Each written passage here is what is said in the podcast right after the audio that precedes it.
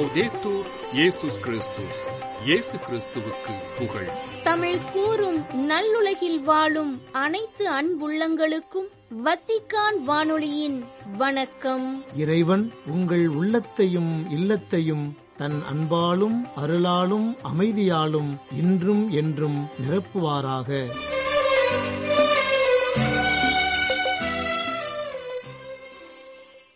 இன்று யாம் உங்களுக்கு வழங்கவிருப்பன தடம் தந்த தகைமை வாரமோர் அலசல் மாற்றும் செய்திகள். தடம் தந்த தகைமை மறுபடியும் பிறந்து வா. ரபி நீர் கடவுளிடமிருந்து வந்த போதகர் என்று நாங்கள் அறிவோம். கடவுள் தம்மோடு இருந்தாலன்றி நீர் செய்யும் இவ்வரும் அடையாளங்களை யாரும் செய்ய இயலாது.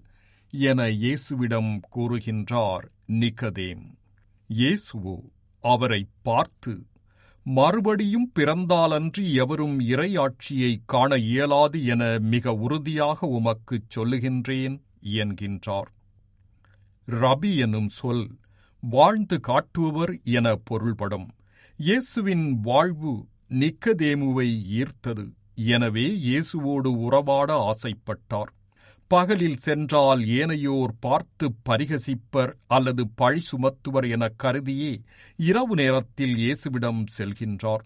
இயேசுவை ஓர் உயர்ந்த போதகராக கடவுளோடு வாழ்பவராக அருஞ்செயல்களின் ஆசானாக பார்த்து பாராட்டுகின்றார்.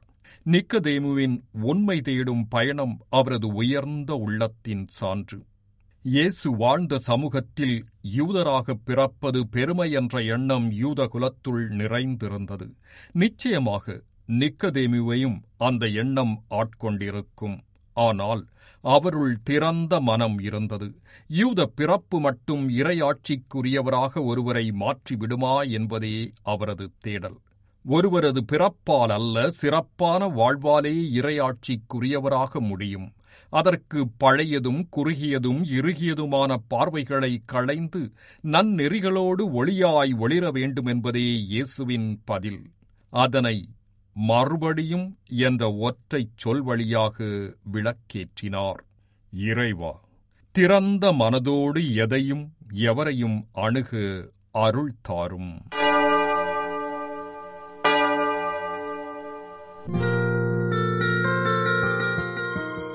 வாரம் ஓர் அலசல் உலக வானொலி தினம்.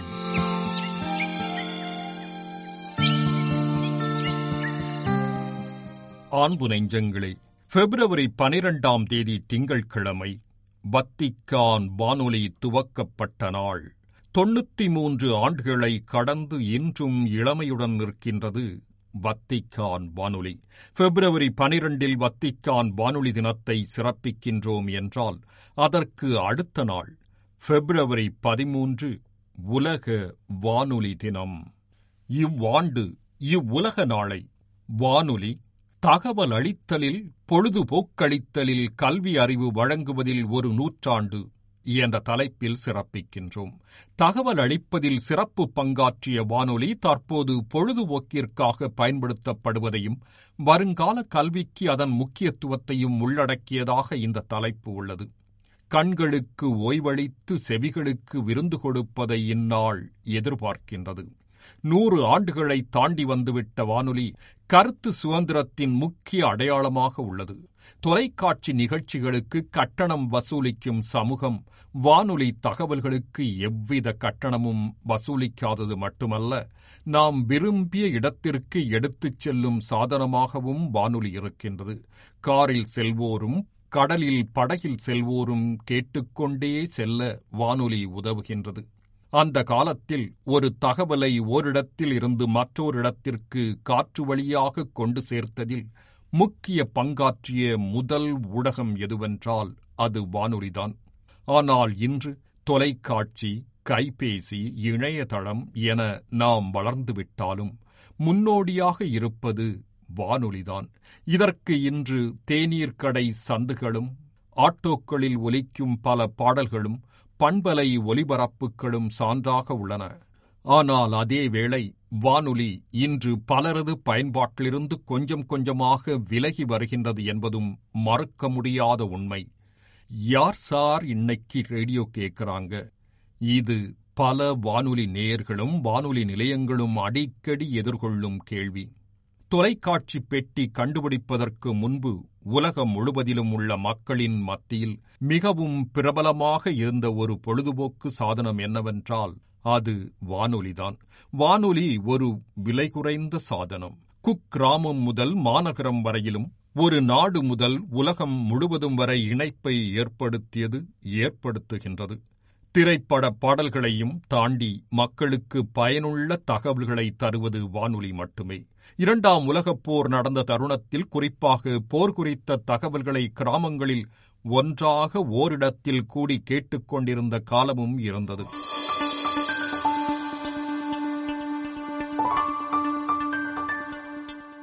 ஆதி காலத்தில் ஒலியை வைத்தே தகவல்களை பரப்பிய மனித சமூகம் படிப்படியாக வளர்ச்சி அடைந்து தகவல் தொடர்பு வளர்ச்சியின் மைல்கல்லாக வானொலியை கண்டுபிடித்தது. அதிலிருந்து கிளை விட்டதுதான் நொடிக்கு நொடி செய்திகள் திரைப்படங்கள் பாடல்கள் என எதை வேண்டுமானாலும் நம் கையடக்க தொலைபேசியில் பார்க்கும் நிலை. மனிதன் எதிரொலி கேட்டு வானொலி படைத்தான் என்றான் கவிஞன்.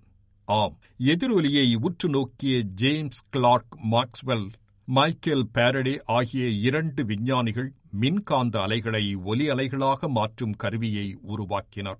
இவர்களின் அடித்தொட்டு ஹென்ரிச் ஹெர்ட்ஸ் என்பவர் மின்காந்த அனல்களை டிரான்ஸ்மிட்டராக மாற்றினார். பின்னர் இத்தாலியைச் சார்ந்த குலியல்மோ மார்க்கோனி வானொலியை கண்டறிந்தார். இதை அடுத்து வானொலி கண்டுபிடிப்பிற்காக மார்க்கோனிக்கு ஆயிரத்தி தொள்ளாயிரத்தி ஒன்பதாம் ஆண்டு இயற்பியலுக்கான நொபேல் விருது வழங்கப்பட்டது. வானொலியில் செய்திகளையும் திரைப்பட பாடல்களையும் கேட்கும் நேயர் எண்ணிக்கை குறைந்துள்ளது உண்மையெனினும் இன்றைய ஸ்மார்ட் தொலைபேசிகளிலும் வானொலி தனக்கான ஒரு குட்டி இடத்தை தக்க வைத்துள்ளதும் உண்மை. இன்றளவும் போர்ச்சூழல் வெள்ளம் போன்ற இயற்கை பேரிடர்களின் போதும் கடலுக்குள் இருக்கும் மீனவர்களிடம் புயல் கடல் கொந்தளிப்பு போன்ற முக்கிய தகவல்களை கொண்டு செல்வதிலும் முதன்மையான இடத்தில் வானொலி உள்ளது. இன்று உலகம் முழுவதிலும் ஒரு லட்சத்திற்கும் மேலான வானொலி நிலையங்கள் உள்ளதாக தகவல்கள் தெரிவிக்கின்றன. இந்தியாவின் அதிகப்படியான கிராமங்களில் இன்றளவும் வானொலியை பயன்படுத்தித்தான் அன்றாட தகவல்களை அறிந்து கொள்கின்றனர். இரவு நேரங்களில் மனதை தாளாட்டும் பாடல்களை வானொலியில் கேட்டுவிட்டு உறங்கச் செல்வது இன்னும் பலருக்கு வாடிக்கையான ஒன்று. Thenkatchi Ko. Swaminathan Ilaiyaraaja Soundararajan SPB Chithra Vani Jayaram Susheela M. S. Viswanathan P. B. Srinivas All India Radio மாநில செய்திகள் வாசிப்பவர் சரோஜினி செய்திகள் வாசிப்பது செல்வராஜ் உள்ளிட்டோர். வானொலியால் மட்டுமே மக்களை கட்டி வைத்திருந்தனர் என்றால் மூத்த குடிமக்களால் மறக்க முடியாது. ஆயிரத்தி தொள்ளாயிரத்தி முப்பத்தி ஒன்பதாம் ஆண்டு பண்பலை வானொலி மக்களின் பயன்பாட்டிற்காக வந்தது. அதற்கடுத்து ஆயிரத்தி தொள்ளாயிரத்தி தொண்ணூத்தி நான்காம் ஆண்டு எந்த ஒரு தடங்கலும் இல்லாமல் இருபத்தி நான்கு மணி நேரமும் இணையதளம் மூலம் வானொலி நிகழ்ச்சிகளை கேட்கும் ஒலிபரப்பு வந்தது. கடந்த இரண்டாயிரத்தி பதினோராம் ஆண்டு ஐநாவின் முப்பத்தி ஆறாவது பொது அவை கூட்டத்தில் முதன் முதலாக ஸ்பெயின் உலக வானொலி தினம் அறிவிக்கப்பட வேண்டியதன் அவசியம் குறித்து வலியுறுத்தியதை தொடர்ந்து பல நாடுகளின் ஒப்புதலோடு பிப்ரவரி பதிமூன்றாம் தேதியை உலக வானொலி தினமாக யுனெஸ்கோ அறிவித்தது. இதன் நோக்கமே வானொலிகளின் மூலம் குறைந்த செலவில் தகவல்களை உலகெங்கிலும் உள்ள மக்களுக்கு எடுத்துரைக்க வேண்டும் என்பதே.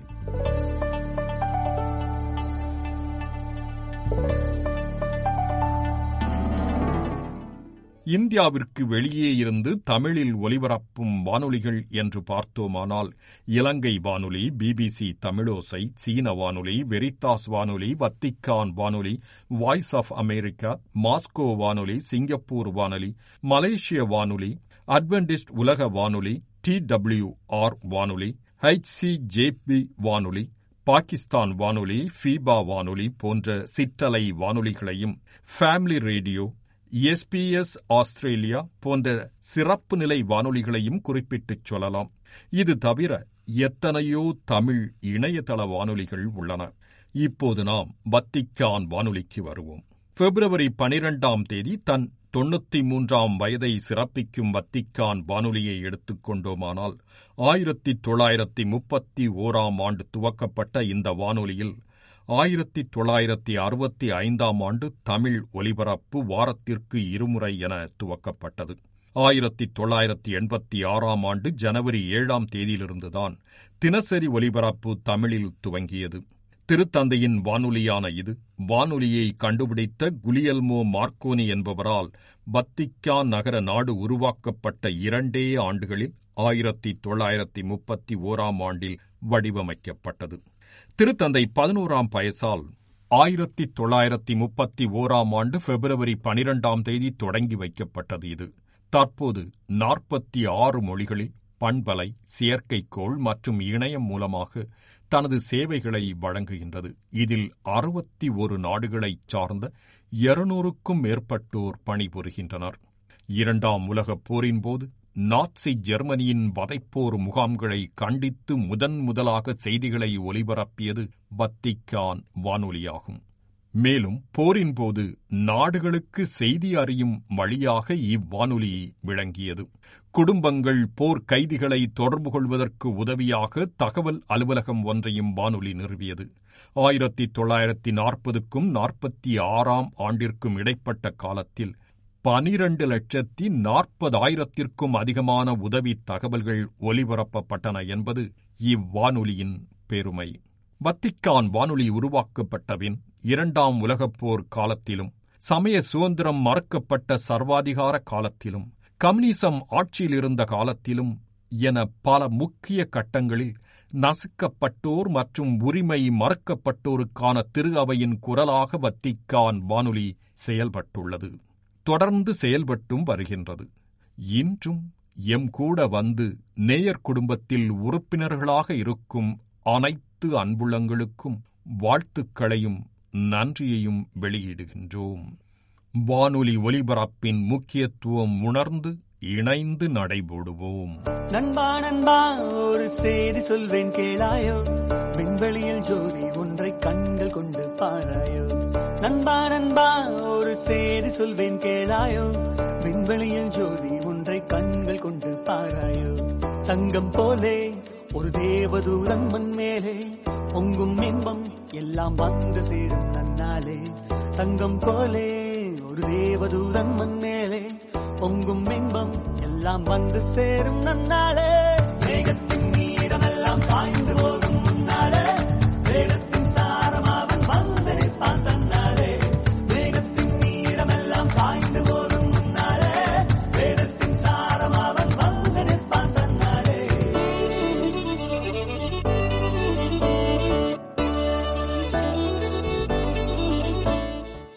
விண்ணிலவை வென்றிடுவான். கண்ணழகில் இந்த பூமி மயங்கிடும்.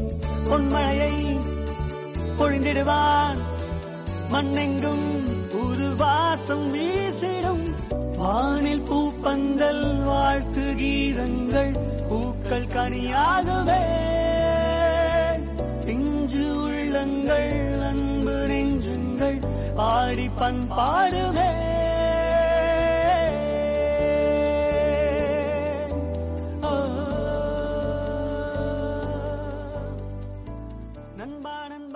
உலக வானொலி தினம் குறித்த இன்றைய வாரம் ஓர் அலசல் நிகழ்ச்சியை உங்களுக்கு வழங்கியது வத்திக்கான் வானொலி.